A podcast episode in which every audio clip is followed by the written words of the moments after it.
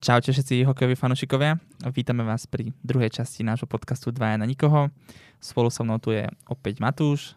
Čaute všetci. Našou témou dnešného podcastu je prognoza slovenských hráčov do ďalšej sezóny NHL. A e, rovno by som teda začal e, s prvým hráčom, Tomáš Tatar. E, to je náš najproduktívnejší hráč minulé sezóny. A Matúš, môžeš začať, ako asi vidíš jeho budúcnosť v ďalšej sezóne. Tak Tomáš má pred sebou komplikované off-season.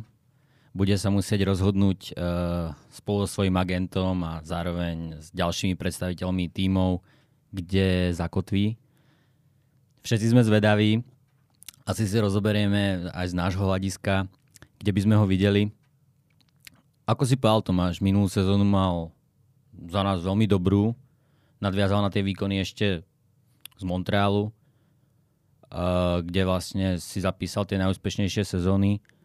Myslíme si, že by ale zmenil pôsobisko, že by možno aj mal zmeniť pôsobisko. Ťažko, ťažko povedať, ale bude o jeho záujem uh, na trhu s voľnými hráčmi. Za mňa by eventuálne mohol skončiť v tých tímoch, kde potrebujú toho mentora, toho hráča, ktorý dokáže tých mladých trošku uh, pozdvihnúť na vyššiu úroveň toto máš dokázal aj v repre, dokázal to aj v predošlých kluboch a myslím si, že zrovna nejaký Eneheim alebo San Jose by pre ňo bola dobrá destinácia. Mm-hmm. On vlastne od 1.7. Uh, je voľným hráčom. New Jersey sa teda rozhodol ho, uh, mu zatiaľ teda nepredložiť kontrakt.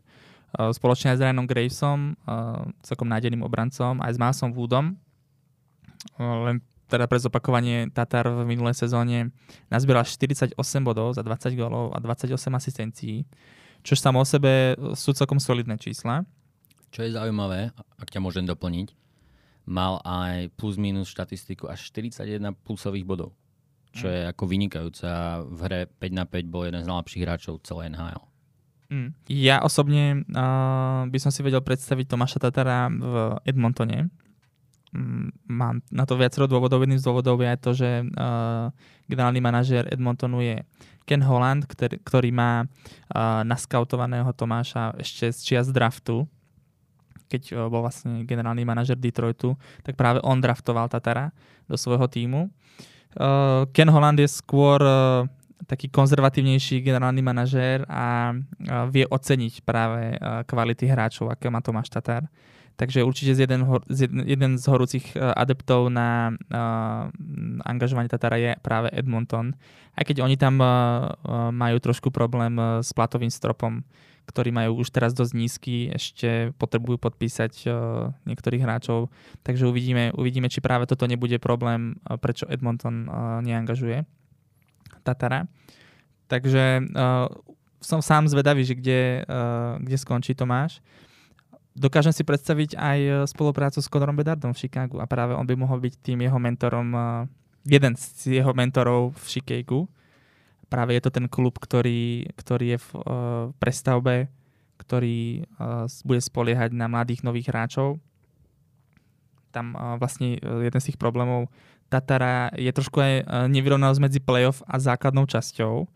On v tej základnej časti dokáže pravidelne bodovať, viac menej pravidelne, uh-huh. kdežto vlastne v playoff príde, tam je v podstate o jednom gole, takže uh, neviem, čím, čím, čím to vlastne je, že on uh, v tom playoff práve sa mu tak nedarí.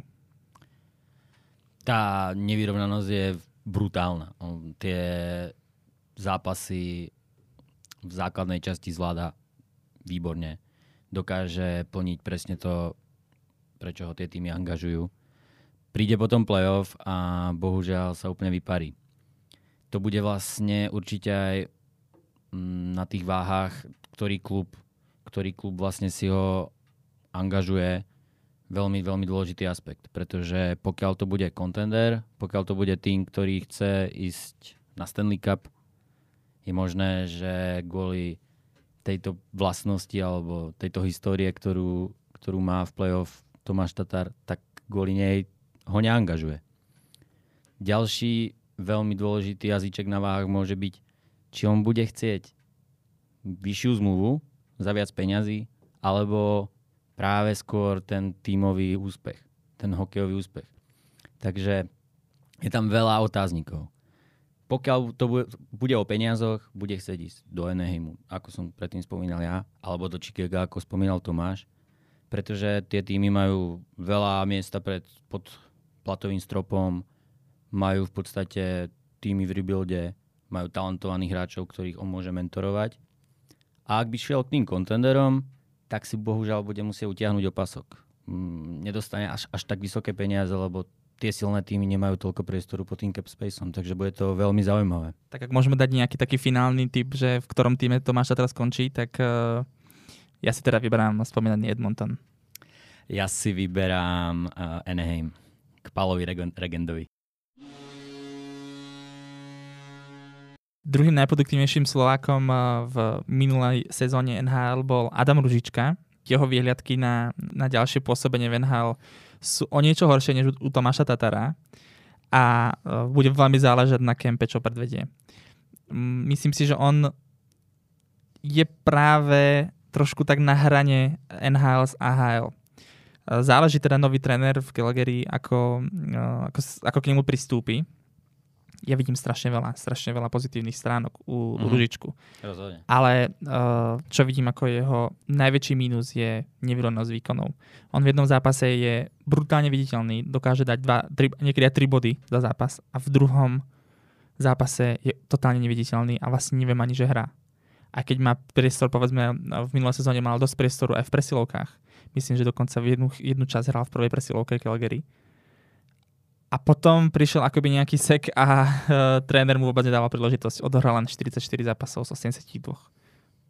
Vo všetkom súhlasím, ale musíme si uvedomiť, ako si správne povedal, uh, v Calgary sa veľa toho zmenilo. Uh, odišiel generálny manažér, je tam iný tréner. Pre Ružičku to bude zase všetko od znova. Bude musieť na tom kempe dokázať, že do toho týmu patrí ale bohužiaľ už podľa štruktúry tej súpisky je jasné, že bude mať veľmi ťažké sa presadiť do tej základnej zostavy. Pravdepodobne ho čaká boj o tretiu, štvrtú formáciu. Do tej štvrtej by sa dostať mal. Tá tretia už môže byť veľmi ťažké sústo pre neho. On má dosť veľkú konkurenciu na tých postoch hlavne centrov. Je tam Lindholm, Baklund, Kadri. Sú všetko špičkoví centri čo by jemu mohlo prospieť, alebo teda mu pomôcť, je vytredovanie jednoho zo spomínaných centrov. Veľa sa hovorí o trade uh, Lindholma a Baklunda. Takže to by mu určite, určite prospelo, možno by ho to aj tak znovu namotivovalo, že má šancu zabojovať o, o lepšie miesto. Aké sú jeho vlastne silné stránky? Za mňa je to tá kombinácia toho, že je to vlastne veľký chlap, tiež tank, pomerne na svoju postavu vie dobre korčulovať a má hlavne hokejové videnie a dobrú palicovú techniku. Hm. Tak, čo... tak, taká tá hokejová inteligencia. Presne, presne. Ale čo si myslím, že ešte nedokáže dobre využiť. Že on má, on má práve tie vlastnosti aj toho veľkého hráča a zároveň tie šikovné ruky, ale to svoje telo toľko nevyužíva v tej NHL. A presne ako si povedal, tá inkonzistencia jeho výkonov není úplne proste to, čo sa páči tým, tým trénerom. Všetci by sme čakali, že za tie roky, čo tam je, že už, že už sa asi adaptoval, ale bohužiaľ dva zápasy zahrá skvelé a potom dva, tri není vôbec vidieť.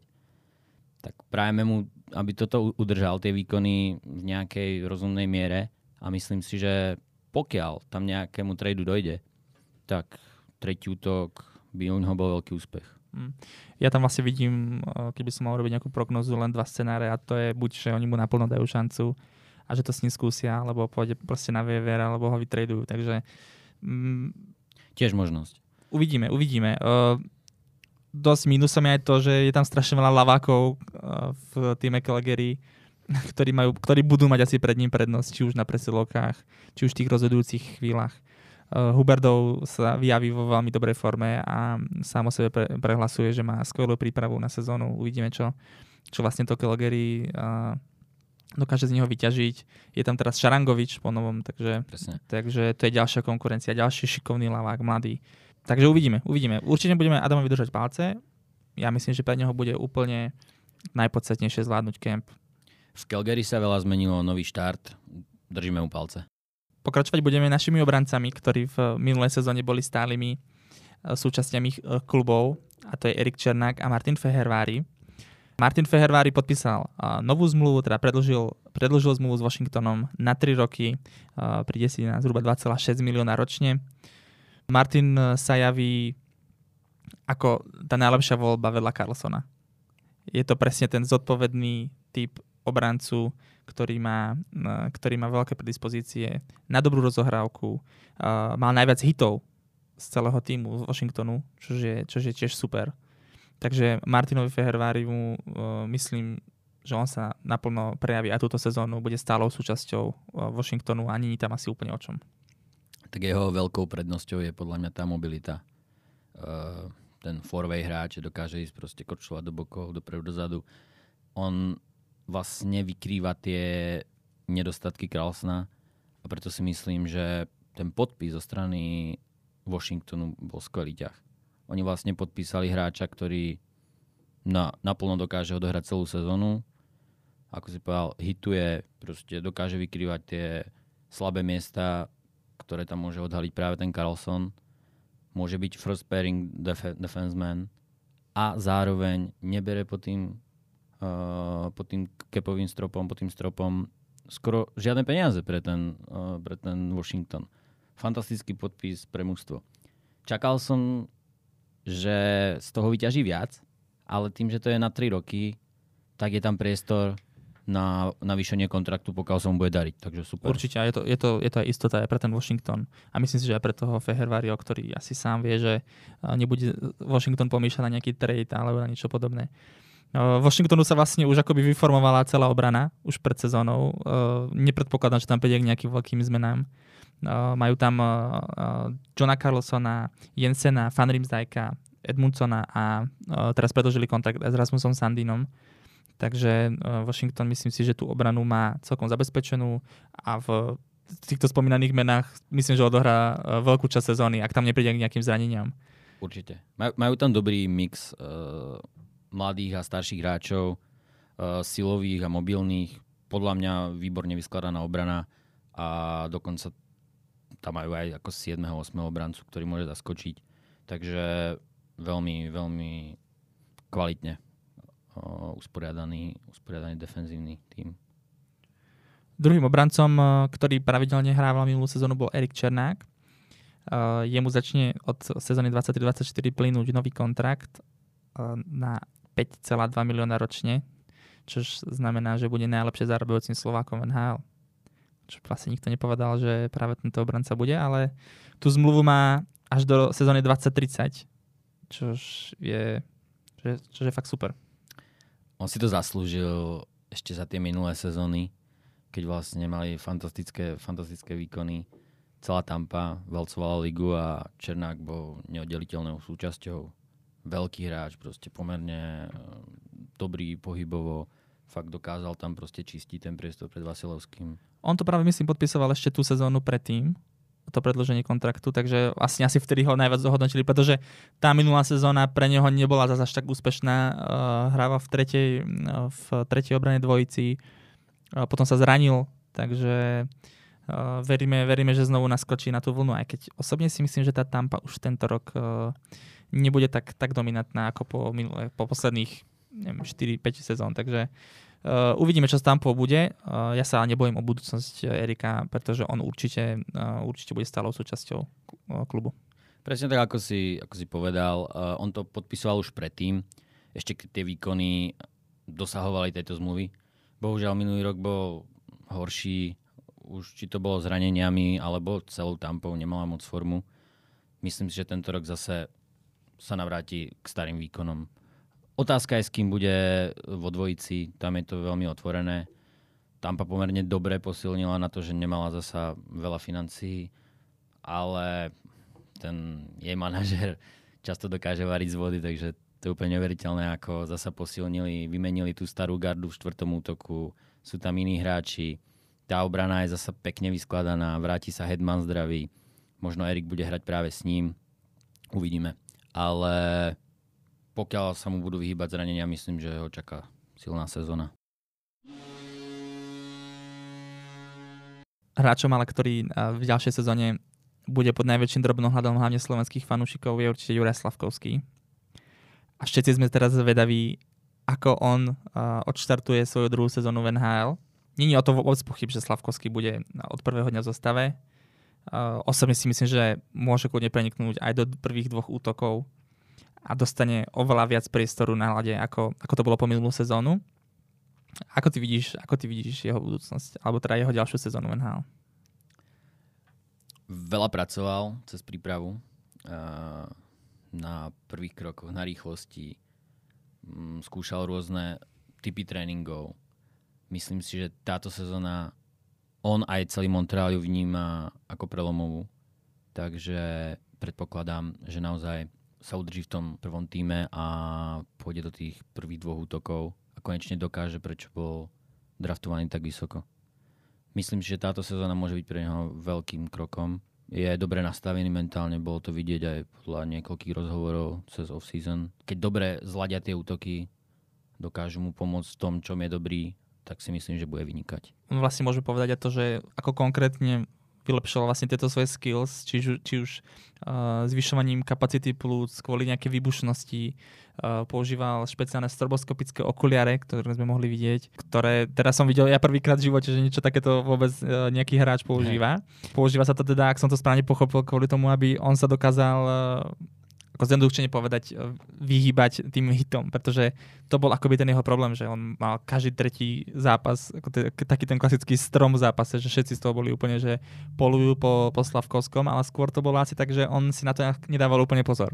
Úplne, úplne súhlasím. Tam to bolo vidno, že nebol úplne orientovaný na tú NHL že možno aj to menšie kozisko, ale bolo vidieť, že v niektorých, v niektorých častiach zápasov alebo hry vypadal trochu zmetene. Že určitým spôsobom tá adaptácia neprebehla tak hladko, ako sa čakalo. Často nevedel, odkiaľ môže prísť ten hit. Často mal pocit, alebo my sme mali pocit, že není úplne v tom zápase angažovaný. Že nevie si nájsť tú pozíciu. Na tom krídle potreboval často príliš veľa času, aby mohol niečo vymyslieť. Bola to taká skúšobná sezóna. Nepovedal by som, že úplne sklamal. Proste nevystrelil, ale podľa mňa teraz dostal tú školu. Dostal to, čo, čo potreboval vidí, vidí ako, ako v NHL musí hrať, čo musí zlepšiť. Podľa mňa adaptačná sezóna, urobil si len 10 bodov, potom sa na nešťastie zranil, ale teraz už bude proste viac pripravený a myslím si, že tým, tým správnym tréningom ho dostane Montreal tam, kde chce, krok za krokom. Stále si ale musím povedať, že ten chlapec mal 19 rokov. On bol jediným hráčom z draftu 22, ktorý odohral viac ako 8 zápasov. Čo si myslím, že samo o sebe je super výsledok nie každý, nie každý z hráčov dokáže hneď v prvej sezóne sa presadiť naplno v prvom týme. On síce, on síce dosiahol na 10 bodov, ale mal tam, mal tam strašne veľa zápasov, ktorý bol veľmi blízko k strelenia gólu. No, dokonca potom ku koncu, vlastne teda v, tých posledných zápasoch NHL sa prejavila aj jeho celkom dobrá defenzívna, e, defenzívna úloha. Mal tam strašne veľa blokov v niektorých zápasoch. Takže uh, ja si myslím, že určite tam je dosť veľa priestoru na zlepšenie ale osobne som o tom presvedčený, že túto sezónu uhrá minimálne 40 bodov. 40 bodov si myslím, že je tá laťka, ktorú by asi mal dosiahnuť. A myslím si, že to bude úspech. 40 bodov je v podstate niečo, čo ho už predurčuje k tomu, aby mohol byť produktívny NHL. Že si povedia aj tí tréneri, áno, tých 40 bodov dosiahol, teraz bude hrať s lepšími hráčmi, Montreal sa bude zlepšovať, je tam proste od čoho sa odraziť a myslím, že toto by mala byť tá hranica. Otázka, s kým bude hrať, v ktorom útoku, jak produktívnymi hráčmi. Všetci by, mu, všetci by si mu dopriali hrať so Suzuki, so a Caulfieldom v prvej formácii, ale to si nemyslím, že bude realita. Uh, skôr ho vidím uh, v druhej formácii uh, s Kirbym Dachom, s Andersonom, možno s Gallagherom. Takže uvidíme, uvidíme, kde ho zaradí tréner, ale myslím, že tréner Montreal Martin St. Louis mu verí, myslím, že ho určite, určite mu dá viac príležitosti tento zápas. Túto, e, tento sezónu, pardon. Ja by som ho chcel vidieť napríklad aj s tým Alexom Newhookom, pretože to je možno ten hráč, ktorý má zase iné skills ako on. Že je rýchlejší, dokáže proste preniknúť do pásma, pripraviť mu šancu. Potom Slavkovský dokáže využiť svoju robustnú postavu, strelu. Keď to dobre namiešajú, tak si myslím, že Slavkovský si dokáže vyvinúť práve tú chémiu s tými spoluhráčmi to bude pre neho tiež kľúčové. Mm. A ako náhle bude mať pevný post tej zostave, nebude proste behať z jedného útoku do druhého, tak si myslím, že tie body prídu. Celý Montreal to vie. Oni mu dajú šancu, trpezliví budú. Bohužiaľ Montreal tento rok ešte nemôže pomýšľať na nejaké ohrozenie playoff vôbec ako aby skúsil zabojovať, to si myslím, že není, není ich, ich pozícia úloha. ani úloha. Takže budú mať trpezlivo a dostane šancu. Ale to zase nikdy nevieš. NHL to proste je neuveriteľné. Presne preto sa mi tá liga strašne páči, pretože tam nemôžeš dopredu predpokladať, kto jo, s kým ale... ako bude hrať. Ale asi vieme, že, že Montreal eh, s tou obranou ako má... Podľa mňa nemá uh, ani eh, ambície. nebude asi eh, horúcim kandidátom na playoff. My si musíme aj uvedomiť to, ja som čítal strašne veľa komentárov na Slavkovského. Samozrejme, my hneď čakáme, že on bude super hviezda číslo 1 Conor McDavid a podobne, ale musíme si uvedomiť, že on sa nestal tou jednotkou kvôli tomu, že by sme všetci predpokladali, že bude super hviezda. On bol draftovaný kvôli tomu, že kvôli tomu svojmu toolkitu a kvôli tomu, že v Canadiens verili, že ho dokáže neuveriteľne zlepšiť a že sa z neho stane vysoko efektívny hráč NHL. Takže trošku, trošku som sklamaný aj z prístupu niektorých Slovákov, že uh, hneď, hneď čakali, že vlastne Slavkovský bol jednotka draftu a uh, ide dávať teraz 100-bodové sezóny. Čo si osobne myslím, že 100-bodová sezóna je pre neho v období možno, alebo v horizonte 5 rokov kľudne ako dos- dosiahnutelná, ale, ale nemôžeme teraz čakať od 19-ročného chlapca, ktorý príde do Montrealu. Už sme to spomínali aj v predošlom podcaste, že je na neho obrovský tlak on sám sa musel podľa mňa s tým sam istú dobu nejak vysporiadať. A myslím si, že napriek tomu to zvládal ako perfektne. On má, ako si povedal, veľmi silnú kombináciu tých predností. Toto v podstate v NHL milujú. To veľké telo, tá rýchlosť, dokáže rozhodovať zápasy. Takýto hráč proste na papieri vyzerá ako dokonalý hráč NHL. Oni podľa mňa aj s tým počítali, že budú ho musieť postupne obrúsiť. Budú ho musieť vyvíjať, aby dosiahli to, ten potenciál, prečo ho draftovali. Takže je iné, ako to berú v klube a je iné, ako to berú fanúšikovia. Ja si myslím, že v klube dobre vedia, že to najlepšie z neho dostanú za 2-3 sezóny. Kdežto tí fanúšikovia to chcú hneď. Jednotka draftu. Tam, tam, je, tam je ten boj, no. A zároveň, zároveň ten Montreal je to mesto hokeja. Proste oni chcú hneď výsledky. Draftovali sme prvý, chceme najlepšieho hráča. Chceme, aby nám to ukázal, že je najlepší tomu môže trošku zväzovať nohy. No. Dúfam, že sa s tým v hlave vysporiada, lebo do dvoch, troch sezón od neho očakávam fakt, že bude možno point per game player, ktorý presne to, čo má, využije. Silu, rýchlosť, strelu. Ja, ja som vôbec nezlomil zlomil palicu nad ním. Myslím si, že dve, tri sezóny... Jeho čas, jeho čas ešte len príde. A je tam, presne. Dostávame sa k jedinému brankárovi, ktorý zasiahol do bojov NHL minulú sezónu a to bol Jaroslav Halák, ktorý taktiež ešte nemá zmluvu na budúcu sezónu. V uplynule chytal za New York Rangers. Od 1. júla je takisto neobmedzený voľný hráč a hľadá si teda nové angažma. Ja som eh, čítal nejaký tweet od jeho, od jeho agenta, že by ešte veľmi chcel, aby Jaro sa dostal aj budúcu sezónu eh, do nejakého z klubov NHL. Takže uvidíme, uvidíme čo, čo s ním bude.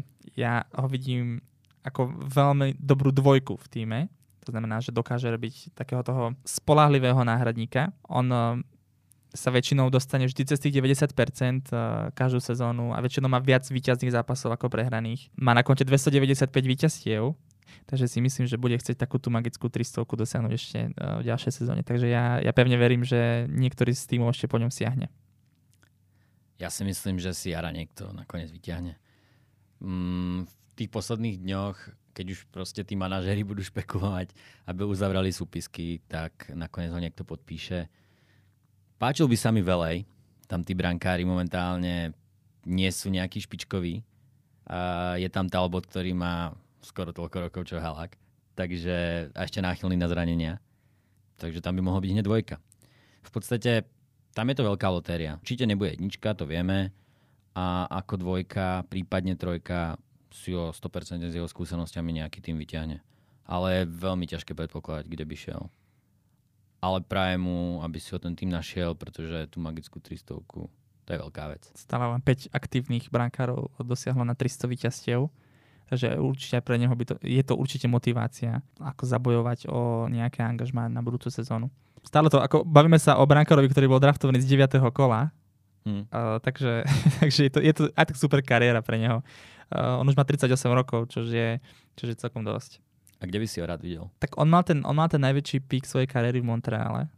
Tak možno keby urobil taký comeback, si pamätám, si pamätám tie jeho zápasy, keď uh, vychytal 56 zákrokov, tuším, že tam, že tam ašpiroval na nejaké rekordy v chytených strelách. Presne si to pamätám, myslím, že to bolo s Pittsburghom, ak sa nemýlim. Alebo s Washingtonom, s Washingtonom to bolo, keď, keď uh, urobil nejaký rekord. Uh, vtedy bol v tom najväčšom prime, uh, takže Montreal ako, ako bol, by, bol, by to, bol by to pekný comeback do toho Montrealu. Myslím, že tam tí ľudia si ho stále pamätajú. Hmm. A myslím si, že v dobrom ani tam nemajú toľko opcií, toľko možností. A podpíšu asi toho Montambolta, ak ho už nepodpísali. To bude asi jednička. Ten Caden Primao, ten sa moc nepresadil. Neviem, či s ním budú vôbec počítať. Ani nie som si úplne istý, či tam je ten Jay Galen. A pokiaľ tam by bol len on, tak uh, si myslím, že Halák by si tých pár štartov našiel. A mohol by tam, ako vravíš, toho sentimentálneho hľadiska byť pomerne platný. Že tí ľudia ho tam budú mať radi. Len je otázka, či práve v Montreal dosiahne na tých 5 víťazstiev, ktoré mu chýbajú. na tých 3, tie 300 Slávko mu to vystrelia, vystrelia, to není problém. Poďme si ešte pripomenúť aj hráčov, ktorí uh, zasiahli taktiež do NHL, ale uh, nie až takým veľkým počtom zápasov.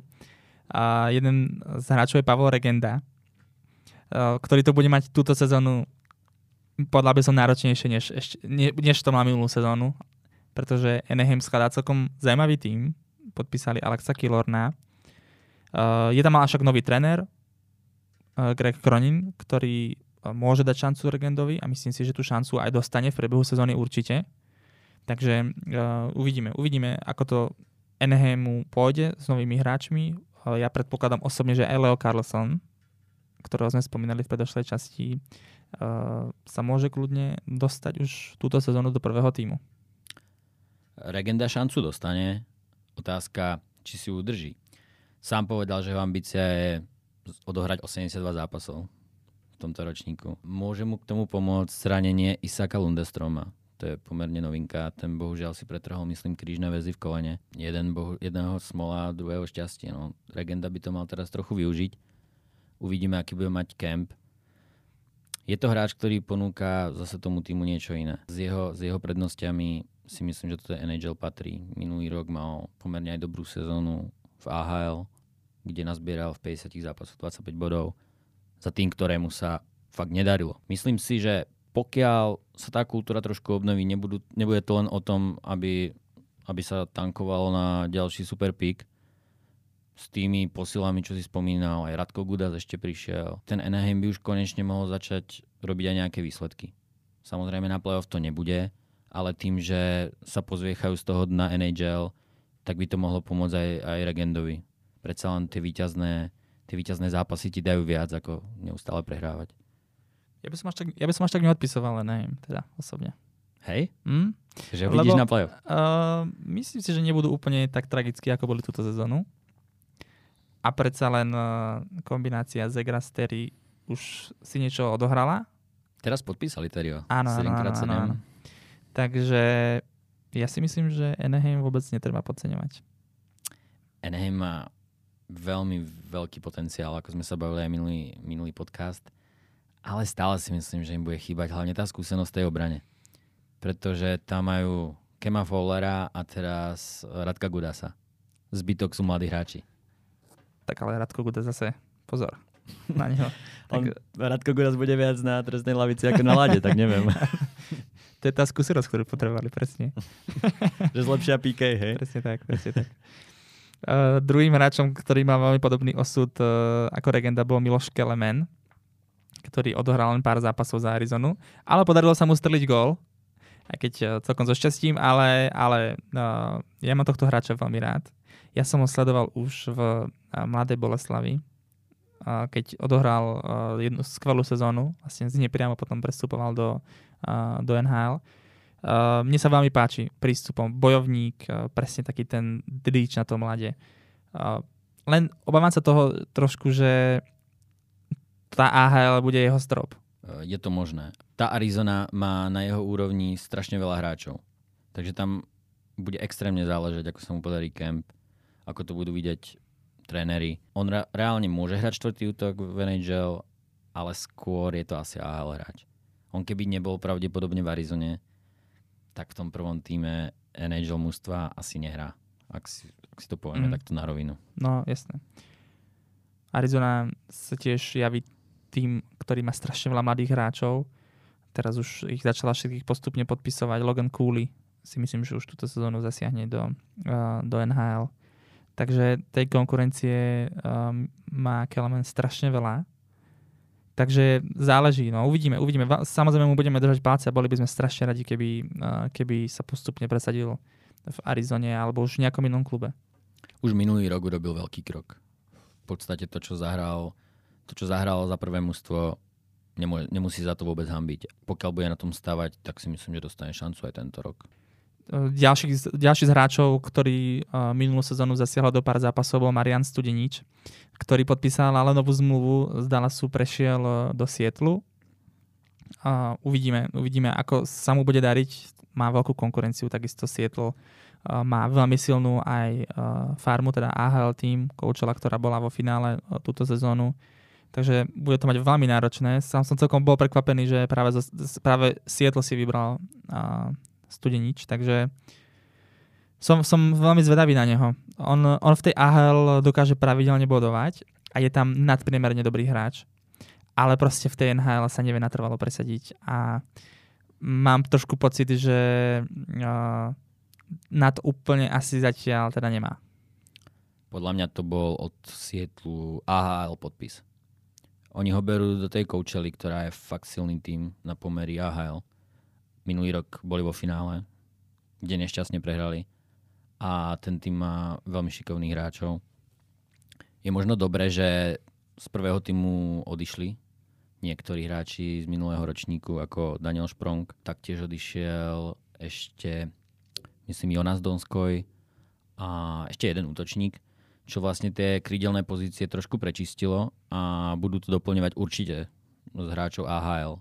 Otázka, či Studenič bude medzi tými prvými voľbami. Dokonca kanadské bodovanie AHL minulý ročník úplne ovládli hráči Coachely, čo je vlastne AHL tým uh, Sietlu. A prvých, myslím, 6 alebo 7 miest obsadili hráči práve z Coachely. To znamená, že jeden, dvaja asi dostanú tú miestenku v zostave NHL. Bude to mať veľmi ťažké Studenič a predpokladám skôr, že zostane na tej farme. S obrancov, s obrancov zasiahol na konci sezóny do NHL aj Samuel Kňažko, ktorý ale uh, túto sezónu v Kolumbuse bude mať extrém, extrémne náročnú, pretože Kolumbus je taktiež v nejakom akoby rebuilde a začínajú ten klub stavať znovu nejak na nohy. Myslím si, že pred uh, Kňažkom je viacero, uh, viacero hráčov, ktorí budú mať pred ním prednosť.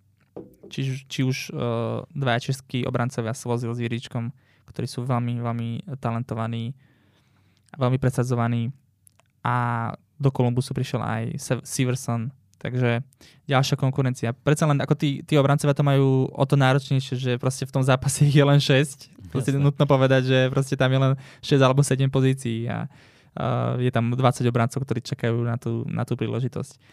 Takže ja osobne si myslím, že Kňažko, uh, ak nebude vytredovaný, tak to bude mať veľmi náročné. Ak to mal ťažké studenič, tak ťažko to má ešte ťažšie. Fakt pre ňoho nevidím úplne otvorené dvere do NHL uh, skrz Columbus, pretože presne ako hovoríš, majú nové posly do obrany, vracajú sa hráči po zranení a ešte tam majú prospektov, ktorí už klopú na dvere NHL. Takže on eventuálne má teraz 10. miesto v tom rebríčku na 6 spotov Veľmi ťažké to bude mať, veľmi ťažké. Ako dúfam, že, dúfam, že presvedčí trénerov a dostane prednosť pred niekým iným, ale úplne to nevidím. Skôr by som to možno videl na trade. Pre ňo by to bolo lepšie. On určite dostane veľa príležitostí v kempe, kde bude musieť zase presvedčiť, presvedčiť uh, trénerov o tom, aby mu vôbec dali šancu.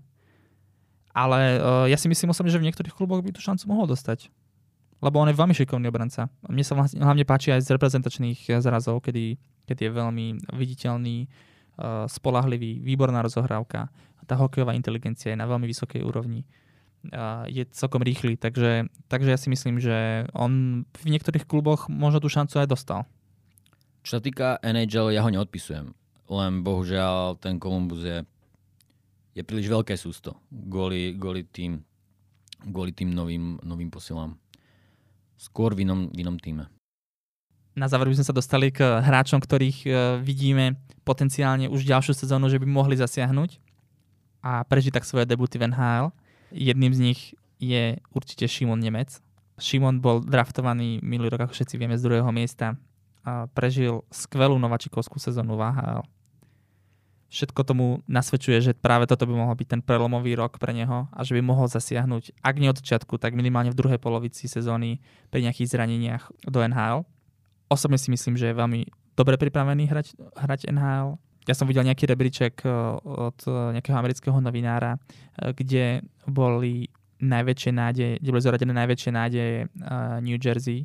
Nemec bol druhý za Lukeom Hughesom, ktorý je tiež obranca, takže akoby tak trošku konkurencia. Ale Luke Hughes mi príde ešte taký trošku detský štýl toho hokeja, robí strašne veľa chýb, strašne veľa riskantných vecí čož zase na druhej strane ale vyrovnáva neskutočným talentom, strelou, rýchlosťou, prehľadom. Takže Šimon Nemec si myslím, že jeho najväčší konkurent v, v presadení sa do prvého týmu bude práve Luke Hughes, ktorý je obrovský, obrovský talent z rodiny Hughesovcov, ktorý, uh, ktorým bolo teda naložené, naložené talentu až až. Oni sú všetci fantastickí korčuliari, čo je v modernej NHL asi najdôležitejšia vec všetci GM teraz stavajú na, to, na týchto typoch obrancov a Luke Hughes je v podstate istota, že sa do prvého týmu dostane. Nemec je hneď druhý najväčší prospekt, mm. ktorý majú v New Jersey. Takže predpokladám, že nahliadne do NHL. Jemu trošku trvalo sa adaptovať na ten zámorský štýl hokeja, ale myslím si, že to zvládol veľmi rýchlo. On strel 12 gólov a dal 24 asistencií s 36 bodmi urobil rekord za hráča do 19 rokov v bodoch v AHL za posledných tuším, 10, po 10 rokoch alebo, alebo nejak tak. Jemu sa naskytla perfektná možnosť práve odchodom Seversna, ktorého sme spomínali, pretože to je uh, pravák, obranca. To je presne, ten, to je presne post Šimona Nemca. Takže akoby tam je taká skulinka, ktorú by mohol on využiť a dostať sa, dostať sa do toho prvého týmu. Uh, takže uvidíme. On hrá veľmi vyspelo musíme si povedať, že je excelentný pri, pri vedení puku. Zlepšil sa veľmi aj pri korčulovaní. Takže, takže uvidíme. Uvidíme, že ja si osobne myslím, ja si osobne myslím, že Šimon Nemec dostane, dostane príležitosť hrať túto sezónu v NHL. Ja mám pocit, že v tom Jersey robia všetko dobré. Uh, ten tým je na vzostupe. Všetko funguje. Aj ten vývoj Šimona Nemca. A čo Tomáš Tatar? No, Tomáš Tatar môže zostať. uvidíme. to je prvý, prvý minus. Ale uvidíme. Ten Tomáš, ja by som ho ešte neodpisoval proste. Oni majú na ňo peniaze, takže možno naozaj v budúcu sezónu stále uvidíme v drese Devils. Ale čo som chcel povedať, uh, ten Šimon Nemec mal ten vývoj naplánovaný za mňa vynikajúco. Začal postupne hrať uh, veľké minúty aj v presilovkách. Tej útike sa do začiatku nedarilo potom nechali ho na tom poste, aj keď sa začiatku úplne nebodoval. A potom to prišlo. Začal byť ofenzívnejšie, produktívnejší. Začal proste prejavovať presne tie dominanty v jeho hre, ktoré ho zdobili už na drafte. Začal byť líder celej útiky. Minulý rok si v podstate prežil ten, tú adaptáciu na, na americký hokej na tej farme, čo si myslím, že bol presne ten typ hokeja, čo potreboval. A túto sezónu si zase vyskúša nejaké zápasy NHL, toho zase posilní skúsenosťami. Ja si myslím, že vynikajúco nastavené, nastavený vývoj pre hráča.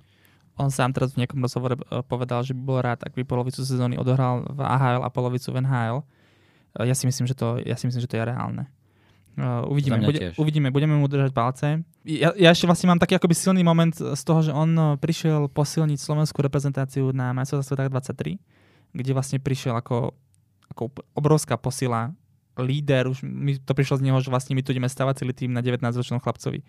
Hmm. Čož samo o sebe uh, mu dáva veľký kredit tomuto hráčovi, že my už sa na neho spoliehame.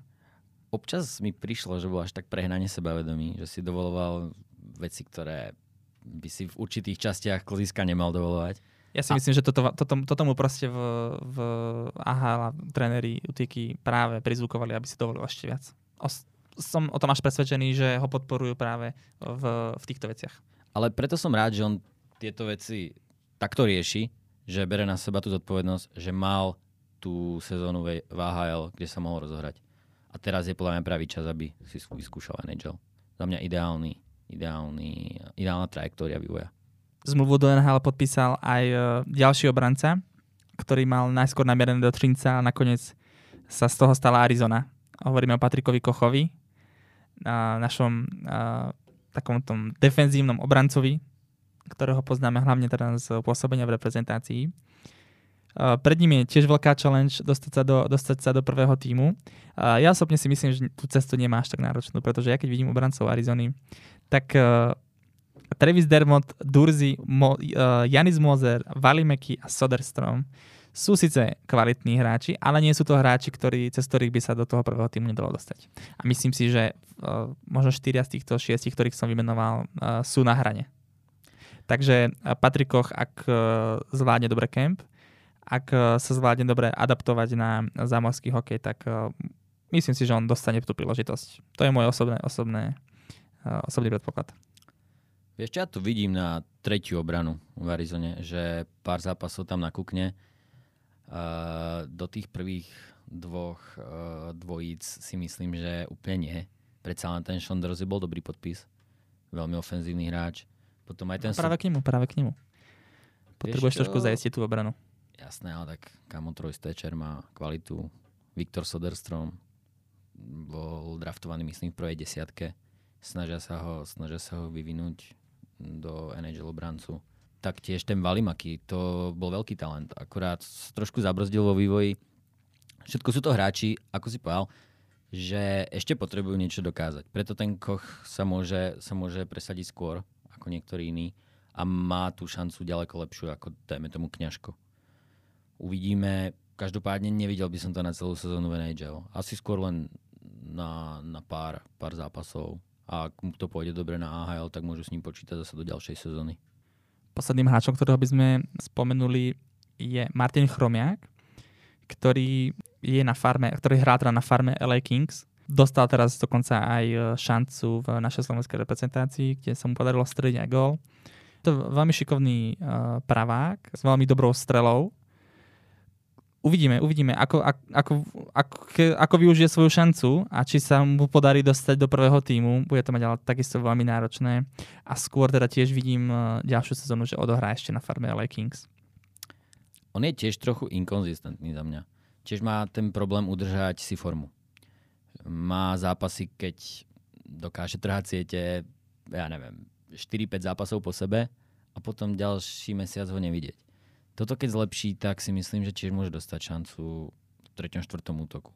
Bohužiaľ, Kings majú, majú tú farmu aj, eh, aj prvé mužstvo nabité krydelníkmi. Čo mu teraz môže trochu pomôcť, že urobili ten veľký trade, kde vlastne zobrali centra, Pierluka Dubois, a, ktorého vymenili za Villardyho, Kupariho a Jafala, čo si myslím, že všetci sú hráči na krídlo. Mm. Takže môže sa mu vlastne otvoriť miestenka v tom prvom týme. Ale bude si to musieť zaslúžiť v tom AHL. Tam bude musieť mať výbornú sezónu, aby sa dostal hore. On bol počas tých juniorských čias veľmi ostro sledovaný. jeho všetci sledovali, videli sme v ňom veľký talent, čo, čo nespochybne má len trošku no, mu zámorskí experti a tréneri vyčítajú hru dozadu, teda obranú hru.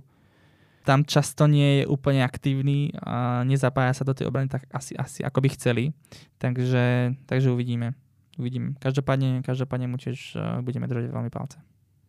Jo, ofenzívne schopnosti ho asi predurčujú. Má na to akurát, ako vravíš, musí zlepšiť celoplošnú hru.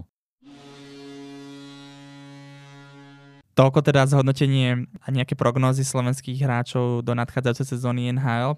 Budeme všetkým hráčom držať veľmi palce. Budeme radi, keď sa zapojí čo najviac hráčov do hry Ešte raz ďakujeme všetkým poslucháčom a pozdravujeme. Ďakujeme.